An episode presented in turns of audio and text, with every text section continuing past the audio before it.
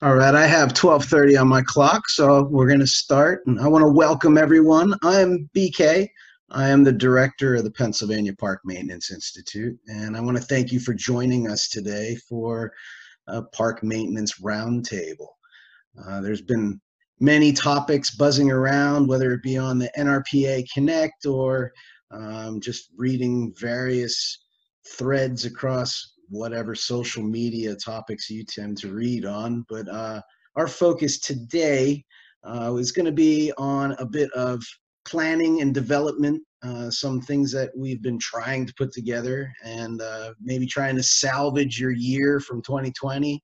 And you're thinking about what 2021 is going to look like, whether it be a budget, whether it be our planning and development, um, how can we strategize for unknowns? So, what can we pull some best practices from folks that are out there in the field?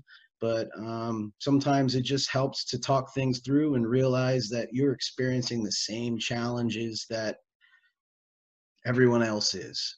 Uh, so, I, I, wanted to start off by I just got off a webinar with uh, Pennsylvania DCNR, Department of Conservation Natural Resources, and they were talking specifically about their newly released State Comprehensive Outdoor Recreation Plan.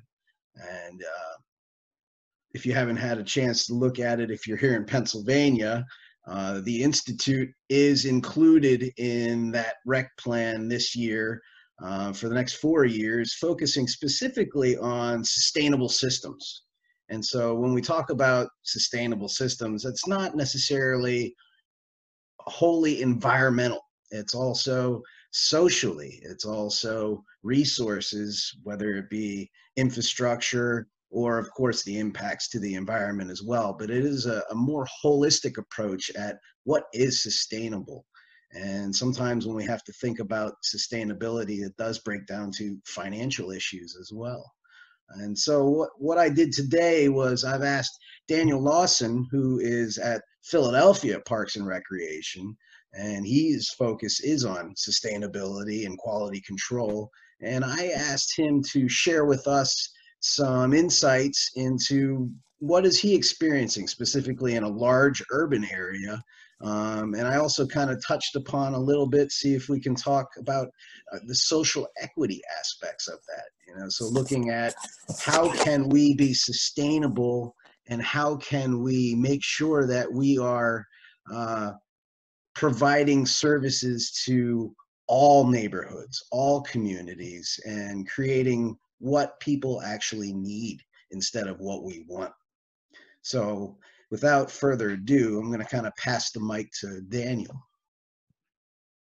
Sure. Thanks, BK. Thanks for giving uh, me the opportunity to share what's going on down over here in Philadelphia. Um, so again, my name is Daniel Lawson. I'm the Sustainability and Quality Control Manager for Philadelphia Parks and Recreation. So uh, in short, I, I usually just explain to people that my job is to find um, innovative ways to keep our parks clean and green or make them cleaner and greener, uh, specifically from the I'm specifically based out of the operations division, but I have, you know, as I'm sure a lot of you guys experience in your jobs, I have a lot of cross collaboration with our program division and to um, to some extent with our, our capital projects um, when you know when they're planning things and just thinking of more sustainable ways to plan things. Um, but we've got a lot going on here in Philadelphia right now. Is the is the short answer. Um, I think just like a lot of you all, we've we've been hit in different ways by the pandemic right now. Um, a bit, some of the the most tangible impacts I'd say have been with um, uh, shortages in workers, whether it's because people are sick or or even as you guys might know, you know, if one person gets sick on a crew, an entire crew or even an entire shop could have to quarantine. And so it's kept not just our department, but a lot of city operating departments in sort of this short this sort of pattern of staying short staffed when you've got people out um, and one of the tough things is that this was a year when a lot of innovations were really supposed to launch and kick off, or a, a lot of planning was supposed to was supposed to mature. Um, and so some of that has been stunted. Uh, other other things um, we've been able to keep moving um, just things that, that have to do with like working with consultants you know that can be done online. I'm going to go down a checklist to give you guys sort of an idea of the picture of, of the work that's on my plate. Um, as you all might know in Philadelphia, litter and dumping is a huge issue, and you know it's it's weird because I, I always assume every parks and recreation department is spending like 70% of their time just cleaning up trash and litter and dumping and, and you know when i talk with other folks you start to find out it's not it's probably more so with other urban parks but um, you know if y'all are more out in the counties or or um, you know further away from the major metropolitan areas um, you know like philly or, or pittsburgh you might experience this less but we we've done studies in the last couple years that show that off the bat you know 70% of our operations you know, our, our grounds maintenance crews time is spent just kind of collecting trash and some of that is natural you know? You have you have uh, cans that need to be changed out in parks and at rec centers but it's also including um, you know cleaning up litter at those sites uh, and when they're not doing that they're responding to 311 calls for um, you know which are just non-emergency citizen calls for for dumping that happens in in our parks and our rec centers, whether that's you know domestic, residential, household, you know kitchen bags, or it is uh, whole like low boys or small dump truck worths of um, of construction debris from house cleanouts or, or renovations and whatnot. Um, and that takes up an, an, incredible amount of our time. And I, um, you know, I'm constantly collecting pictures of this stuff. Uh, I I did one you know, just to give you an idea, in one of our 10 park districts uh, last last month, uh, we recorded 42 separate what we would consider heavy dumps, which means that you actually need machinery to to clean it up. Um, like you need a loader and uh, a dump truck or other open bed hauling vehicle to get the stuff out of there. Um, it amounted to 33 tons of material, and that's just what that that crew in that particular district, which is was all in in one section of Fair of West Fairmount Park. Um, like that's what they chose to report, so that's what I could glean. There's lots more kind of small stuff that they're just not going to bother to report um, because it you know it's just not worth their time. But uh, it is it is uh, an issue that is plaguing us really hard. And one of the tough things is that you know that domestic dumping I was talking about, like we're residents just kind of walk across the street and put their trash in the park because they miss the trash day or they just don't want to keep it in their house. Um, that occurs at a lot of our neighborhood parks or rec centers. Um, but this heavier dumping where someone drops a whole house on your park, that's hitting us really hard in the in our watershed parks. You know, our, our Fairmount Park, our uh, Tacony Creek, Pennypack Creek, Cobbs Creek, and um, these are these are areas where you know there tends to be less street cameras there's less residents around who will spot this stuff and say something about it um, or call it in or by the and it's more likely by the time someone finds it it's going to be our park maintenance folks um, and and there's gonna and there's going to be you know little way to actually connect it to you know to who's committing the crime um, and and there's yeah so in general there's just less eyes on those watershed parks and the crappy thing about that is as you all can guess that's you know, that's hurting our ecosystem. We had someone uh, dump right in a um, dump right in like a, a, wetland that is that is preserved and and we try to protect um, in west yeah in west fairmount park uh, the other week and it was just a whole bunch of sediment debris contractor waste and in their mind they thought like oh here's a nice little ditch where we can put this and no one's going to find this um, you know if we drive into this trail. Uh, and you know there's ecological damage there. Um, a lot of our a lot of our watershed parks in the areas where this happens um, just to kind of connect to what uh, brian was saying are, are very often uh, adjacent to some of our our poorer neighborhoods, you know, with with lower income levels. Um, and you know, maybe I, would be curious to hear if other folks experience this. Um, and, and, I don't know what your you know non-emergency 311 systems look like, but going back to the point of equity, um, I think one issue that we as a big city face is that you know, as service providers, whether it's us or our streets and sanitation department or, or the water department, um, one of our priorities is to respond to those 311 non-emergency calls like oh there's dumping here there's a tree down um, and there have been studies done mainly through the, zero waste and litter cabinet that we had in the city um, that have showed patterns where uh, that data isn't always going to reflect what the need is in each com community, right? Um, like there, there's huge chances where one community feels more comfortable calling 311 uh, you know whether that's that it's more culturally acceptable that uh, it could even be that they've had more success with it. Like they know when they put that request in, um, someone's going to come and clean up that trash. It could be it could be that there's a stronger um, you know network of neighbors there who can all get together and say like, all right, let's all flood the 311 you know um, uh, queue with with this same request and we'll get it done quicker. And then other neighborhoods while they might experience the same or even greater need um, they're you know we found that there's situations where they're just less likely in certain neighborhoods to actually report um, and that and that had to do with looking at uh, 311 report data um, and work orders that were filled and comparing it next to on the ground reports of how littered or how dumped um, you know a neighborhood is uh, and so that's an that's just an interesting topic. I'd even be curious to hear how that you know how that plays out in your own towns or if that's something you guys experience. Um, so litter and dumping is a huge one. It's a huge one that distracts from from so much other park maintenance there is to do. I always try to tell folks you know every minute that a, or or hour you know that a worker is out there cleaning up dumping or using a loader to put a bunch of um, like lumber and concrete and bricks into a, a, truck and then you know go and, and tip that at a at a waste facility that's you know that's an hour that they're not taking care of our sports fields or or doing any you know natural lands work or um, you know taking out invasives or or you know any number of other things that they could be doing. Um, some other I think on, on a little bit of uh, brighter news, something some things we have been able to move forward during the pandemic um, are all around zero waste. So the city had a zero waste and litter action plan. Unfortunately, the cabinet that was sort of managing that got dissolved um, as as the city just had to let go of staff. Um, and so it's now kind of on each department to sort of keep with their own goals and keep managing them.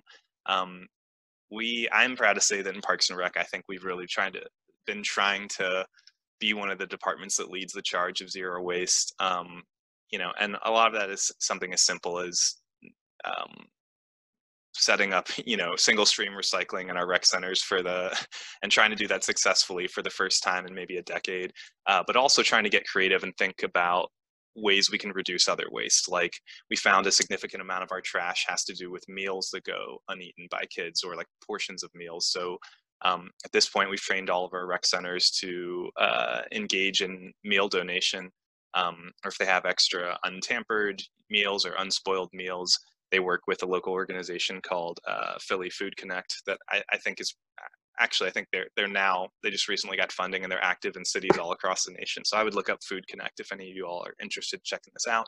It's basically like the Uber or the Lyft of food donation. You just post up like, hey, we have you know 15 turkey sandwiches the kids didn't want or maybe the kids ate all their food but we have 30 milk cartons that kids didn't want um, or any combination they'll come or, or you post that up they claim it they send a driver out who's like a volunteer driver sometimes they're getting a stipend um, they'll pick that stuff up in their own car and they'll take it to the nearest um, you know, shelter or kitchen or uh, other service organization uh, in the area that that's need matches up with that type of food. Um, so it's a really great way that we've been able to support the community while also reducing our waste and the amount of you know labor and time that we put into to collecting trash at our sites. Um, some other some other really cool advances that we're making are all around organics and that's and that's something that's where how i think we as parks and rec are able to become so involved in the zero waste game um, for those of you all who don't know we we have uh, the fairmount park organic recycling center which is a center that was originally made to compost all the the leaves from the city's leaf collection program in our city uh, on any given year, it, it, recycles somewhere between five and six thousand tons of material, and that's our inputs are like uh, herbivore manure from stables in the area, um, leaves from the city. That, that makes it up uh, about 40% of the weight actually is just leaves. But then it's also brush, um, logs, whether that's from contractors or from our own city arborists.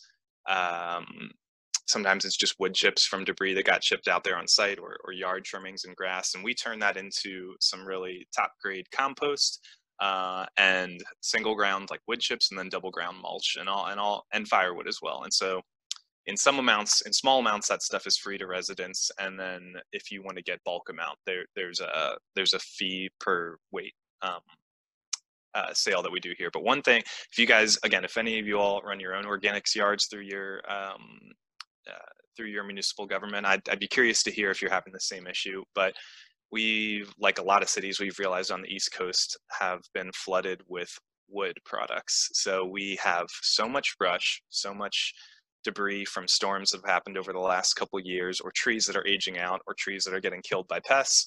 Um, that we've we've got a mountain of wood chips, and I literally mean like this thing is taller than your you know your two story house, uh, maybe maybe nearing a three story house. Um, and someone asked how many yards it was and i told them like maybe we should measure it in acres instead you know that's how much wood chips that we're starting to build up and a lot of it just has to do with that the market for wood chips is really low with all those factors we talked about like you know storms pests um, there's been a lot of trees and branches downed and a lot and every organics yard in the region is you know generating wood chips or mulch and the value of it is sort of plummeting. So it's something that um, we for the first time in a good long while we did like a, a, month or two this summer where we actually just said like who wants wood chips? We'll actually send a truck and deliver it to your farm or to your um, you know your community organization or to your neighborhood park to try to get rid of it. And i think we delivered some five or six hundred tons. And you can barely tell that there was a dent made in it.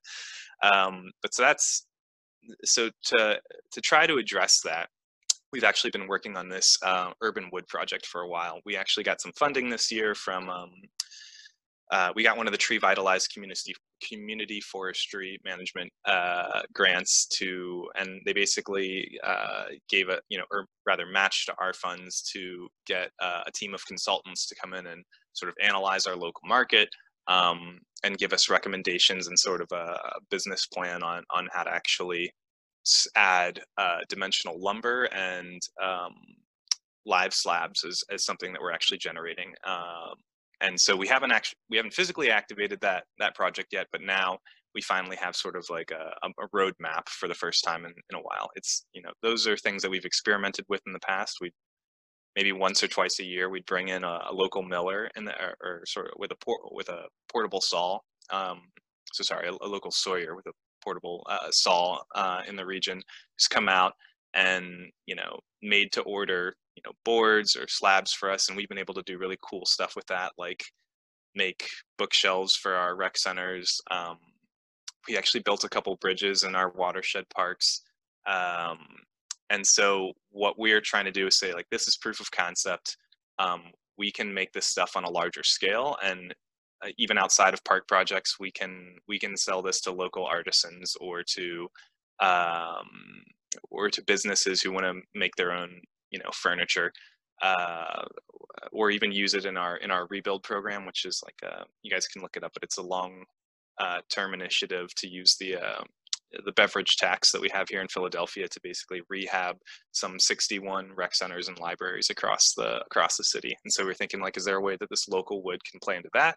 you know, and and I'm sure you guys can imagine how there's a lot of co-benefits there in terms of you know, we save money and instead of procuring more materials we're using stuff that we already generate in house we're also saving money on the on the uh, waste disposal of that wood um, uh, it's there's also uh, less you know emissions from vehicles taking that stuff out of the city.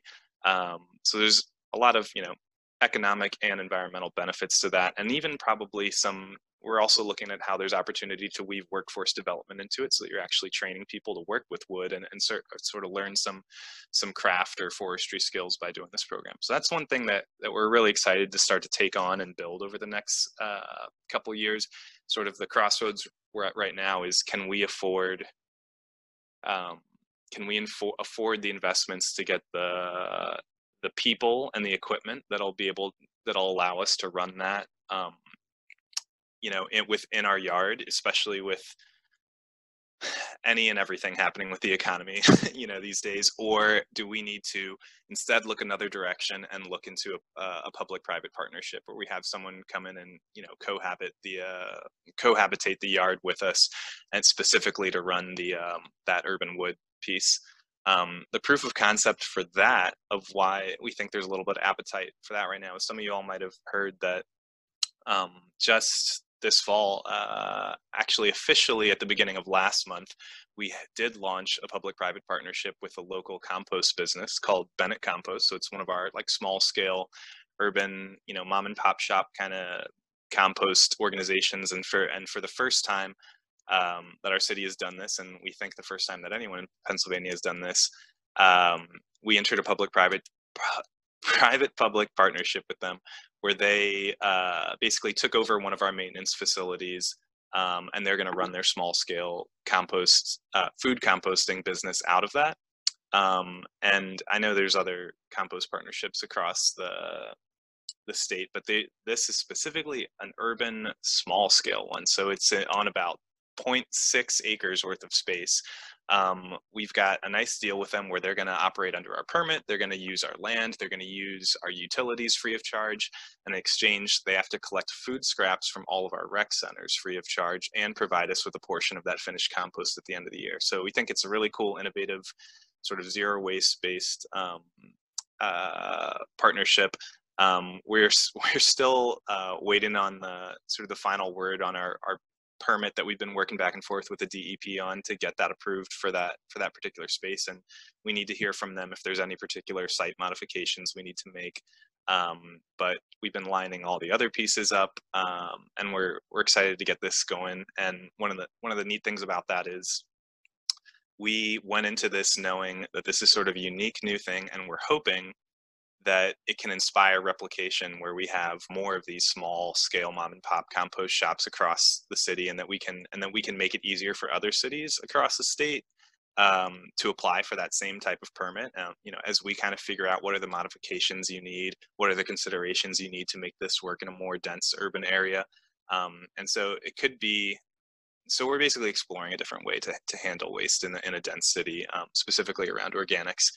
Um, the other, so that, that was a big one we're proud of. Uh, some of the other challenges we're having, one is around stormwater maintenance. A lot of you all might know that we here in Philadelphia really embrace the Green City Clean Waters uh, initiative really hard, and our, our water department has been building uh, green stormwater infrastructure uh, all around the city. In Parks and Rec, we we both host a lot of their their sites, like a lot of their rain gardens or their their their basins um, where their tree trenches are are um, are on our land, and there's sort of an agreement where we have some open land, so we work with them to have them constructed on our land, and then the water department maintains them.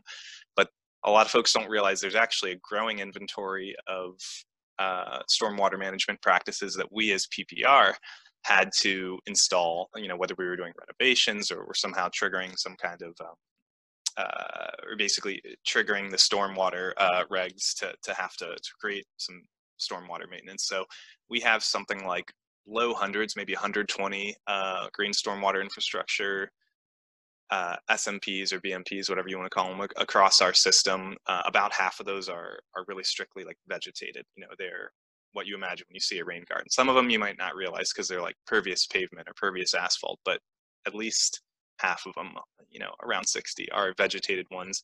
Um, we started to realize this this just recently has grown out of the scope of what our regular maintenance is, you know, where you need a, a specific crew to do this. And a really tough thing was on March, I think it was March 8th, we launched the first purely stormwater maintenance crew uh, for Parks and Rec, and we just started to train them on how to, whether it was cleaning out regular uh, gray stormwater drains in our system or in our parks and rec centers, uh, or cleaning out gutters through our watershed parks, or um, or actually going into rain gardens and doing maintenance and horticultural landscaping work on that.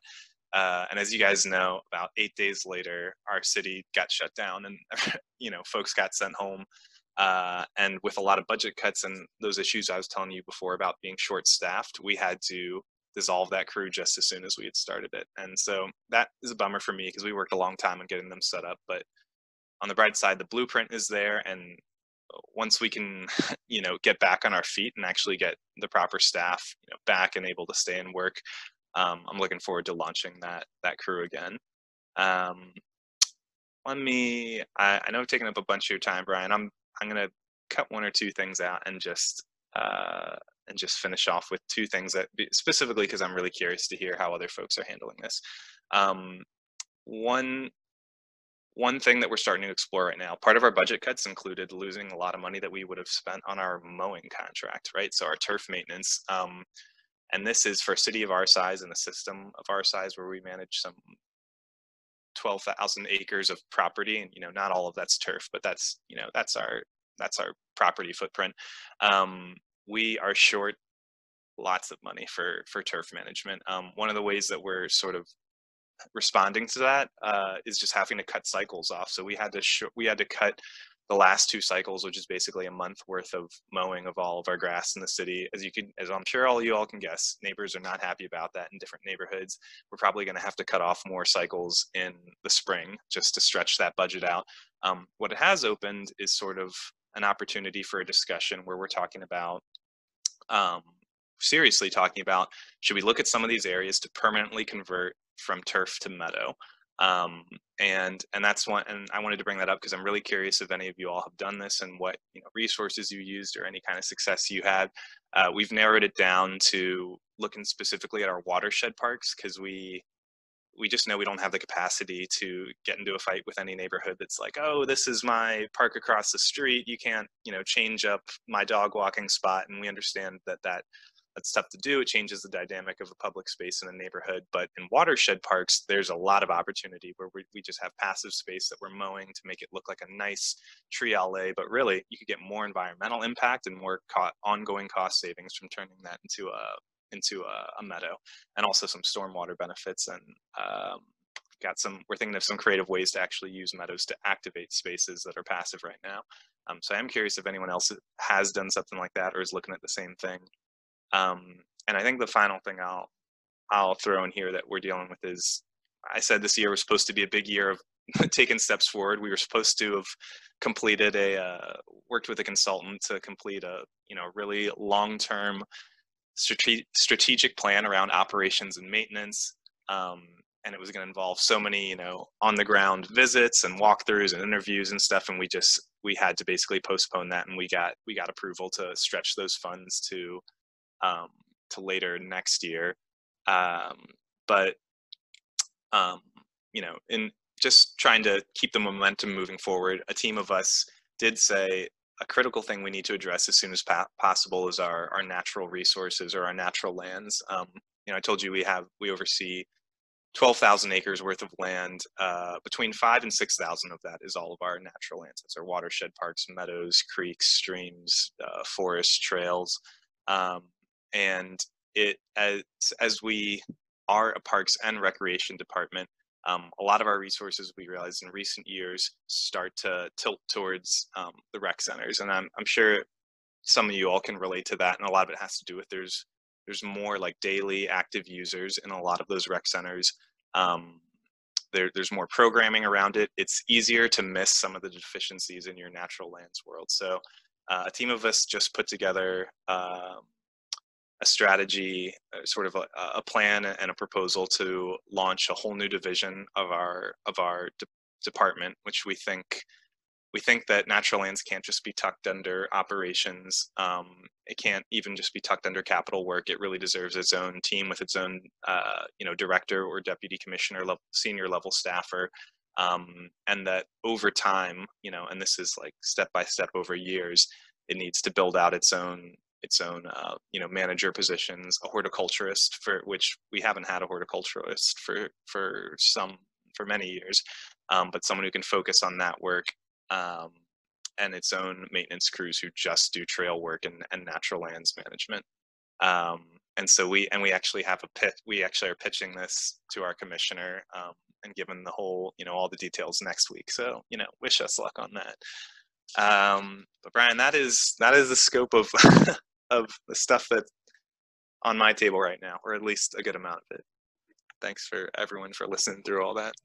Well, those are some great examples, and actually, you've shared some slides with me that I'll share with everyone uh, after the event here. But some of my initial thoughts are we we did invite Natural Lands as well as the Wildlands Conservancy to have a, a discussion with us about meadow establishment and uh, they're right there in your neighborhood. And one of the examples, actually, Upper Dublin, which is just a little bit north of you guys, uh, has gone through those projects. And so I'd first recommend just reaching out to some of those communities, even right there in your backyard, um, as examples to see they're not as large of a scale. I mean, I'm kind of amazed the amount of acreage that you're talking about here, but um, it, if you think of it as scalable projects and just taking it piece by piece, um, you can look back at our previous event. Uh, Gary Gimbert from Natural Lands actually had some would be a great resource for you.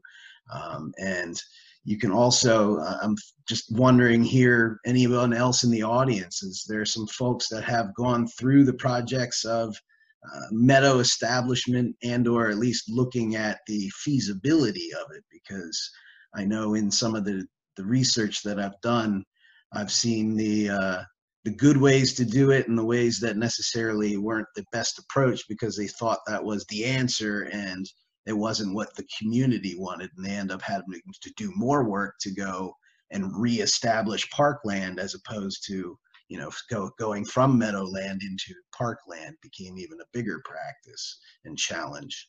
But i'd love to hear from anyone here that uh, would be willing to share some insights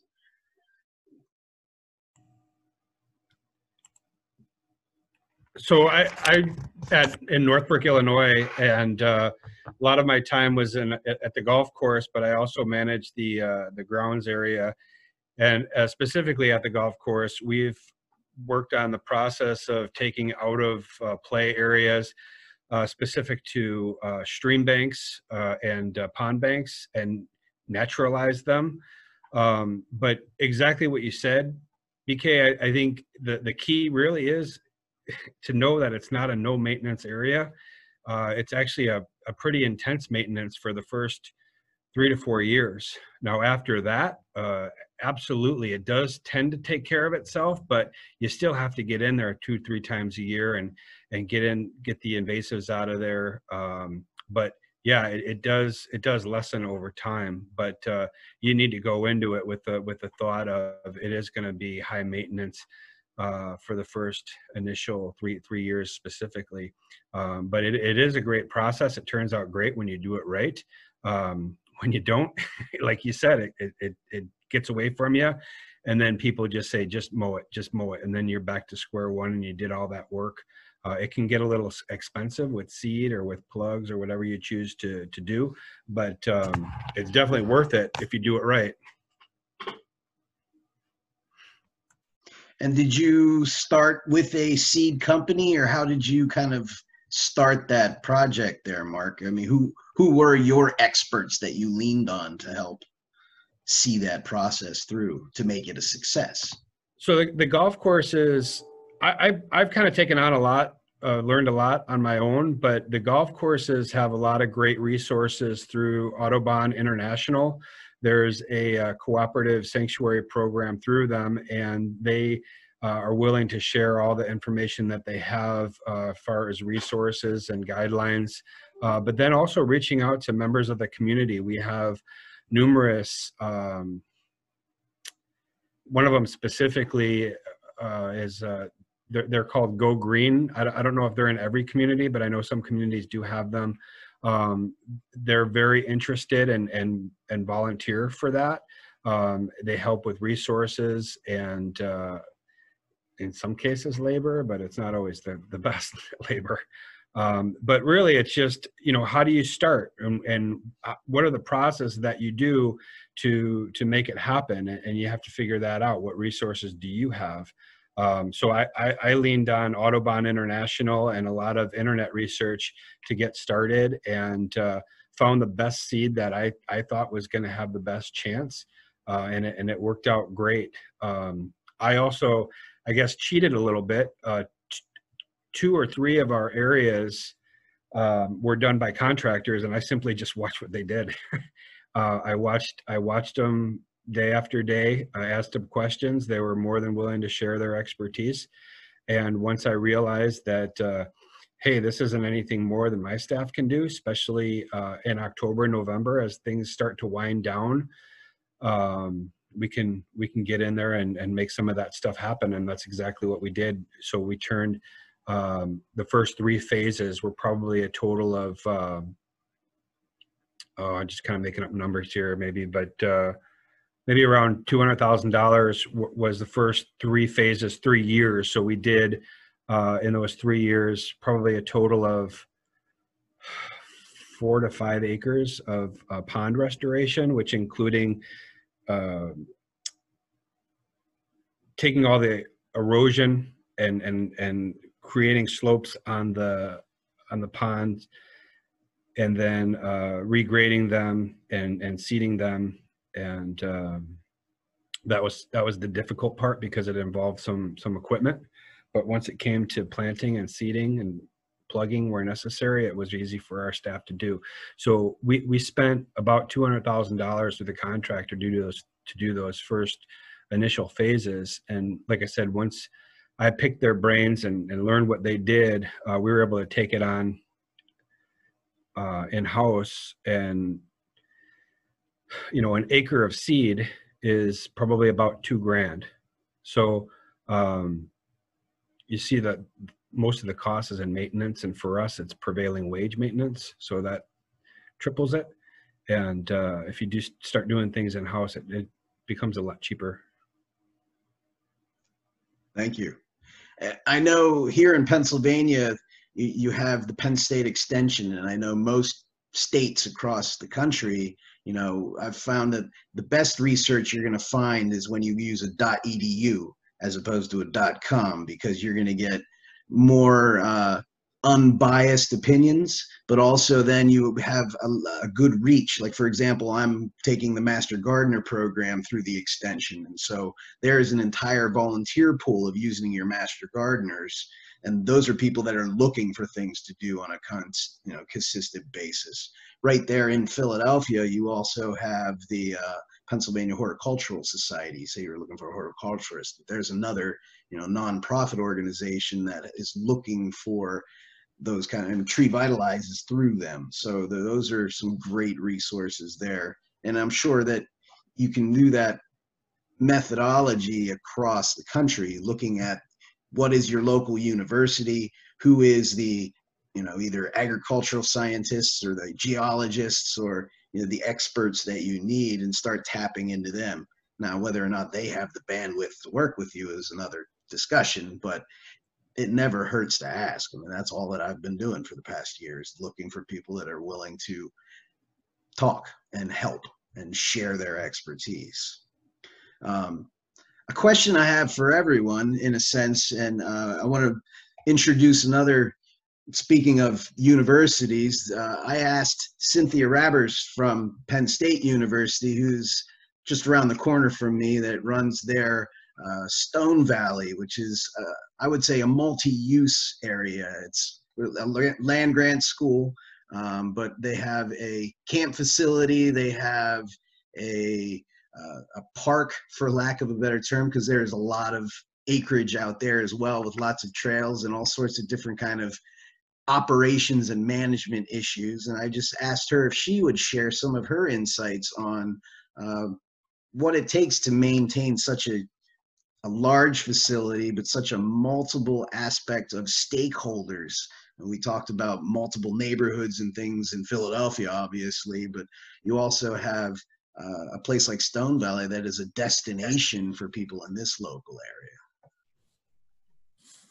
Yeah, thank you. Um, so I'm Cynthia. I am uh, the Assistant Director for Campus Recreation, and so my responsibility is overall management of Stone Valley. Um, so underneath me, I have two maintenance staff, one who's mainly janitorial and um, lawn mowing, and one who is general maintenance um, of our facilities. Um, really interesting when I came on um, January of 2018 the maintenance staff person was also replaced at that about the same time the previous one had retired um, so we had both of us brand new coming in um, and there weren't a lot of records on like what needed done and all of that fun stuff. Um, campus recreation is a fairly new department at the university. Everything recreation wise previously had been under athletics. Um, so there wasn't a lot of you know stuff from that transition either. Um, so we essentially have been building everything in our maintenance program from the ground up um, from the start figuring out you know okay what's our responsibility Um, because we're part of the university, there are things at Stone Valley that we are not allowed to touch. We are not allowed to touch the furnace. Um, so if we need any furnace work done, we have to get um, university maintenance to come out. Um, there's some things that are, you know, technical maintenance stuff that are outside of my maintenance person's skills. Um, so we call the university for those. Those are oftentimes long projects. So we have a hot water heater that's been broken for at least a month and a half now because of the university process. So we called them, they came out, they checked it, they're like, yeah, it's broken, it needs to be replaced. All right, great, replace it. So a couple weeks later, I got an email, hey, here's the cost for your new water heater. I need you guys to approve it, and then I need you to put in another work order for it. Um, so for every piece of work that we do, I need to put in essentially two work orders, unless it's like a simple uh, pipe is broken and they can just fix it real quick. Um, but anything major, I have to put in two work orders before it actually can go through the whole university process. Um, I, I have the lucky ability to be able to bring in some student staff to help us out in the summertime. Um, so I actually have three student staff that will work with us in the summer um, doing landscaping and things like that.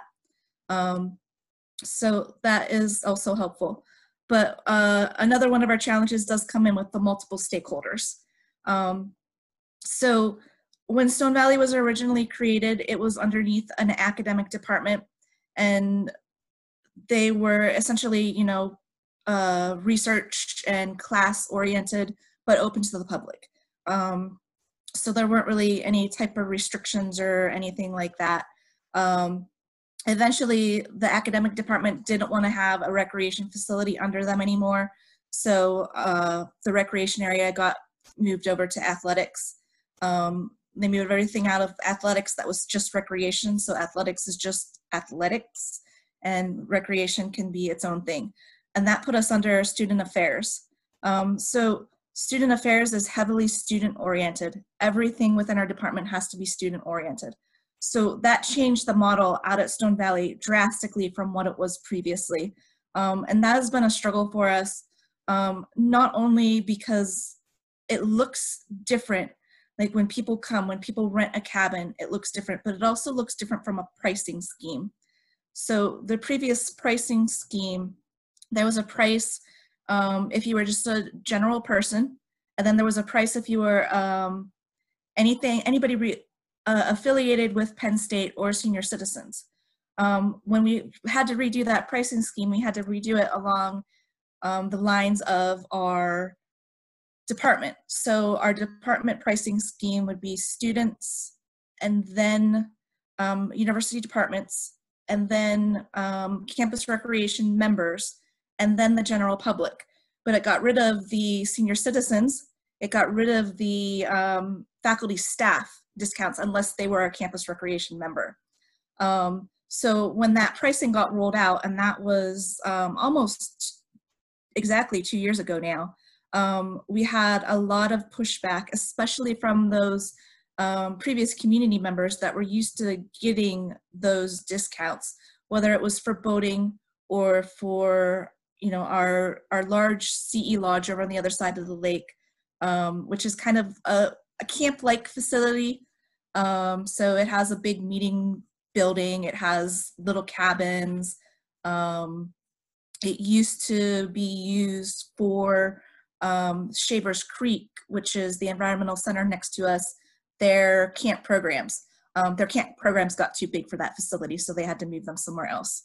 Um, but like lots of lots of different things like coming in there. And for me, I came from a park background, um, not a campus recreation background. So there was that learning curve of figuring out, well, okay, so how do I take what I know from you know working with people and help them understand the structure that we have here. Um, so.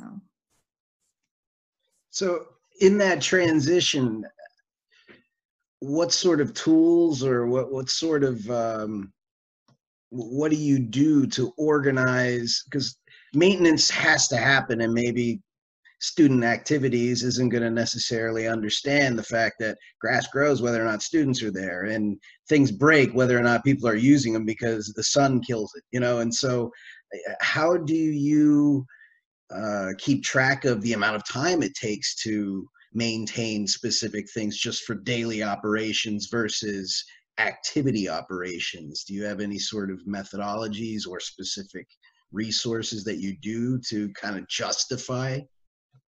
So the really nice thing was that because we didn't, it, we essentially we didn't know anything um, when I arrived, um, and so like I said, we were building it all from the ground up. Um, so we really got a lot of leeway, a lot of leeway that I don't think you would normally get um, as far as maintenance goes. So like we created lists of, you know, this is everything that is broken that no longer works. This is everything that is on the list of things that we're supposed to have that aren't here that we need. Um, these are the things that would make our job a little bit easier if we had this, this, or this. Um, and we essentially, we submitted that list up the leadership chain in campus recreation and we said, this is what we need, this is why we need it, can we please have it? Um, and essentially everything that we had on this, the list, we were told yes, yes, yes.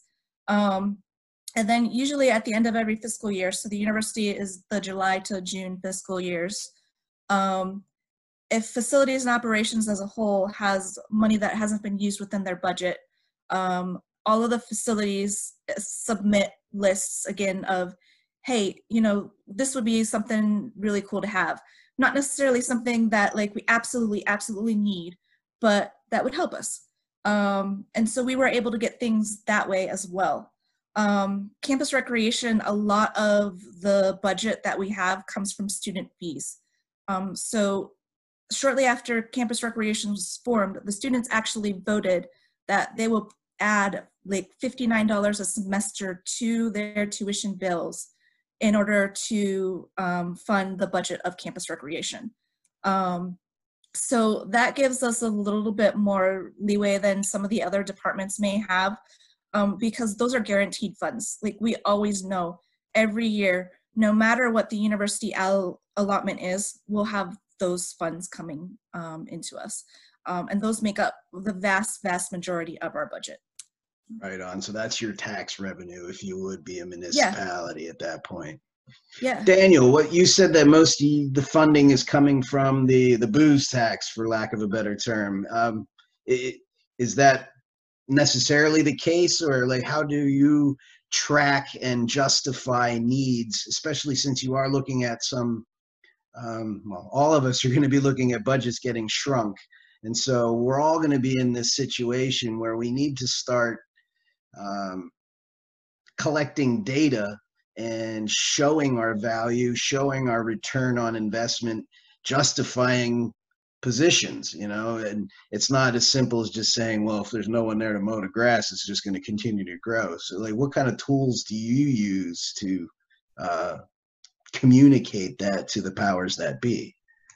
Right. Those are some good questions. I do want to clarify one thing. So the that funding that that beverage tax isn't a booze tax it's a sugary beverage tax so it's actually a soda tax which is even more of a you know that's more of, a, of a sacrilege here in uh in philadelphia um but and and i do want to clar- clarify that that tax is going towards specifically towards the rebuild initiative which is this like and it even has an office that's kind of like a, a, sister department to our department but it's it's sort of separate. It's like an office completely made of folks working on large scale capital projects that are like renovations of these rec centers and you know upward like multi like six figure renovation kind of projects and stuff to take you know pretty for lack of better term dilapidated rec centers and sort of redo them.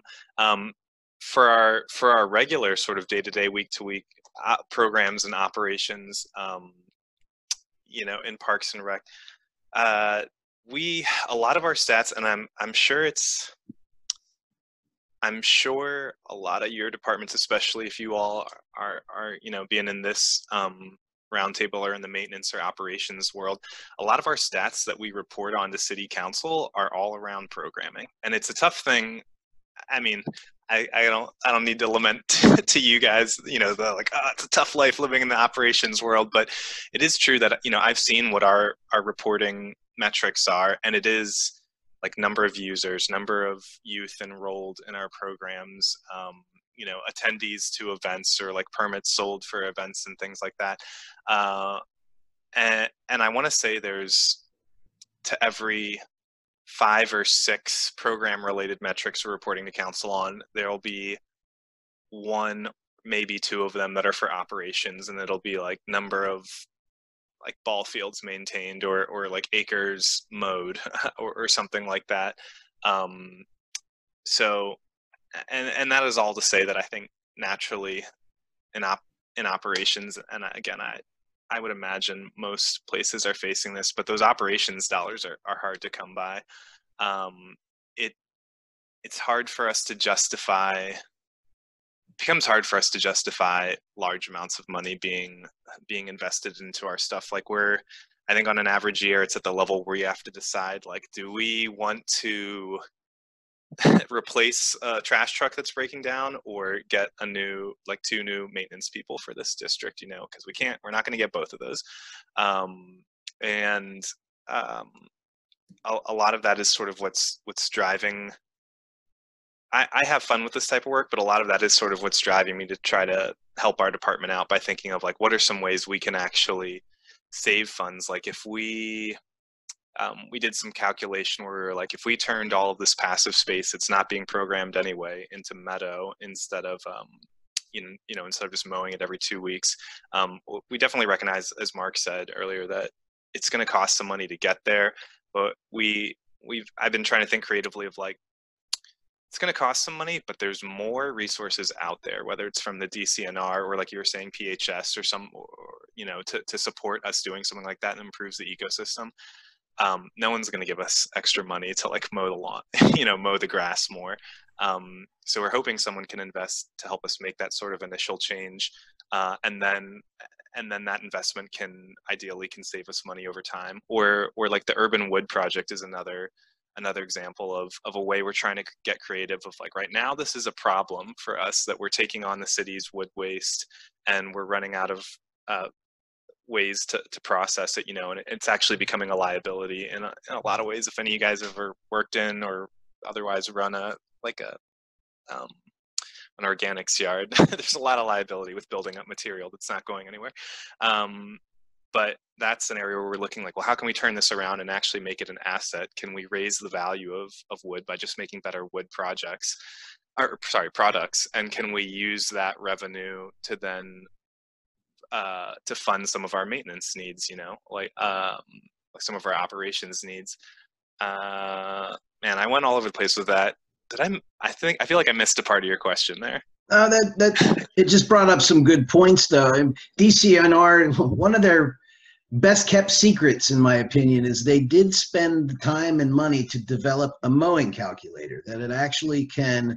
Uh, you plug in how much mowing is taken, and it takes in the amount of gas used, the cost of gas, all of these things, and then it can spit out a number for you that shows you the cost differences of mowing amount of acreage versus not mowing amount of acreage. And so, I mean that that's at least some data that you can use to show decision makers. Uh, you make a very good point that in operations, I found that we are very reactive uh, as opposed to proactive in justifying our own jobs. I mean, we know what we do, we know what we have to do, we know what we do well, and we know what we don't want to do. But we know what we don't want to do is one of the things that we need to do is keeping track of how much time is used and trying to be most efficient about the time and operations. And so I, would open this up to everyone in the that's still on with us is what sort of tools are you is it a spreadsheet? Um, are you just writing it down on paper? Is it in your head? It's what can we do to start calculating the amount of work that we do and where can we find the gaps in the efficiencies. I know i spoke with uh, joel mcknight who's down in el paso texas and we had a great conversation for a while and one of the points that he brought up is first they're lucky because uh, they're part of a park district area where they are able to add a tax to have some of their funding and things but along with that is they keep track of every type of data possible and then they go through every few years and they re look at the the strategy of what data are we measuring and what where can we improve that's going to save us the most. And one of the things was just windshield time the amount of time that it takes for people to get from job to job. Um, and then all of a sudden you can justify since you're covering such a large area well it makes more sense to put an operations office in that neighborhood and then staff it than it does to keep them down there at headquarters and they're spending an hour and a half driving each way across town in traffic. And so they're not even getting the job done. So you're paying somebody three hours to sit in a vehicle. That's a huge inefficiency. And so that's something that comes out of keeping track of those kind of things. And so is there anyone out there that would really uh, share with us what you are measuring or how do you measure it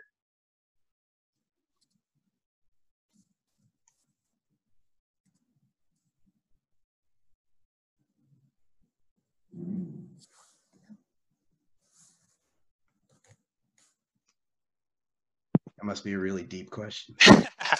well, BK, you did make me think realize that there was something I didn't answer in your question as as you were as you were talking. That I totally agree with you that we're op, it's easy for operations to be reactive, and I, you know, myself and a lot of my colleagues, I think, believe that, and I think it's especially easy to be reactive rather than proactive when you're on a tight budget, and it's sort of like a it's sort of like a sort of like a vicious cycle of especially like the way our you know to go back to your question about funding um already parks and rec there's like some there's some like nice or not nice but terrible pie chart that shows you how much uh, health and safety, you know, gets of our city budget. And it's like 75% of our budget is to like, you know, police, fire, emergency services. And then there's a bunch of departments in between. And like less than 1%, it's like an invisible line on the pie chart, you know, is Parks and Rec. Uh, and people are like, how do you guys do anything? And a lot of it has to do with that. We have our own operating budget. Um, and if there's sort of extra special projects we want to do, we can get funding from the discretionary funds of a council member in their district. So that does make our pro that does make the way we operate inherently. There's no way to get around that. It, it's it's going to be somewhat political, and then it's like, all right, in order to get funding for this, I'm like that. Well, you know, it's those council people's jobs to use that discretionary budget to to meet the needs of their constituents, but that often will drive us towards like we may think it's more important to address this like mowing issue or this tree issue in this district and we might have data to back that up but what will often win out in that sort of dynamic is like ah but this council member drives by this particular lot every day and wants it to look really nice and neat and clean and like mowed so let's you know we're going to have to funnel more resources there in order to meet the, the need of that district. So i i'm totally hearing what you're saying and agreeing with you that we don't we don't want to be reactive and um, you know i love data and try to collect all you know i have spreadsheets of like where is all of the illegal dumping in our city happening? Here's a map that shows you like, like a heat map that shows you where all the hot spots are or like the frequency of like dumping but some of the hottest spots like we talked about earlier are not on like the major roadway you know that that fo- that folks are going to drive through when they're coming downtown. So it's kind of it can be easily become like an out of sight, out of mind thing. And I think that's one of the the issues that we're trying to figure out. Like, how do we fight that? You know, how do we advocate for funding for something that people can't really see because it's not affecting them on a on a daily basis, or they're not hearing constituents kind of nagging about it on a weekly basis. Well, and that brings a very good point for closing for this because uh, we're coming up on our time here. But we have to be our own advocates, and so that's one thing that you know it is a great point that bringing those council members, bringing those administrators, even in smaller municipalities, and making them realize that well, finding out what is important to them, and we're willing to work with them, but also educating them on what is needed because sometimes what they want isn't necessarily exactly what is needed at the time because they may not know any different. Uh, I learn every single day. So as we move forward, I invite you please check out the Institute website. We, uh, we have moved to our subscription area now, and so we need to survive too. Um, but uh, if you have not been there, please check it out get in touch with me and let's share resources. Let's uh, talk about what you need and help me help you because that's what I am here for. And that's Hey, not Pete. just for Pennsylvania. BK, I might be Johnny come lately here, um, Go but ahead, Dan. just real quick, I worked for Wildlife, ha- um, Wild, the Wildlife Habitat Council uh, in years past, and then there's the National Wildlife Federation. They both have uh, programs about meadow planning, and they can get you some kind of visibility um, for your actions. So you know, it's that's another, it's an additional thing you can do to kind of spice up your project and make it valuable to the public. That's a great point. Yeah, the the more that we look at partnerships and other organizations that are willing to work with us, Especially when you look at it on a social media aspect, the more engagements you have, the better view you get, and it creates further reach. So I want to thank everyone for your time. I want to thank Cynthia for uh, and Daniel for taking the time out of their day, but also uh, sharing some insights with us and sharing your experiences because it is helpful for everyone here. Um, we'll see you again next month. I will be focusing a little bit on seasonal aspects. So I'm going to try to pull a panel together talking about what are we going to be doing for the holiday season as well as getting ready for winter. Uh, so I'm pulling on some folks up in Minne- Minneapolis. So if you want to think snow, you're going to learn from them. But I'm also going to pull some from folks, uh, hopefully from California and Florida, so we can get some of that warm weather things and see where is our common rubs as we get into this. Uh, everybody wants their families to get out and do things, but we're being told we can't. So what can we do? Uh, thank you again, and uh, be well.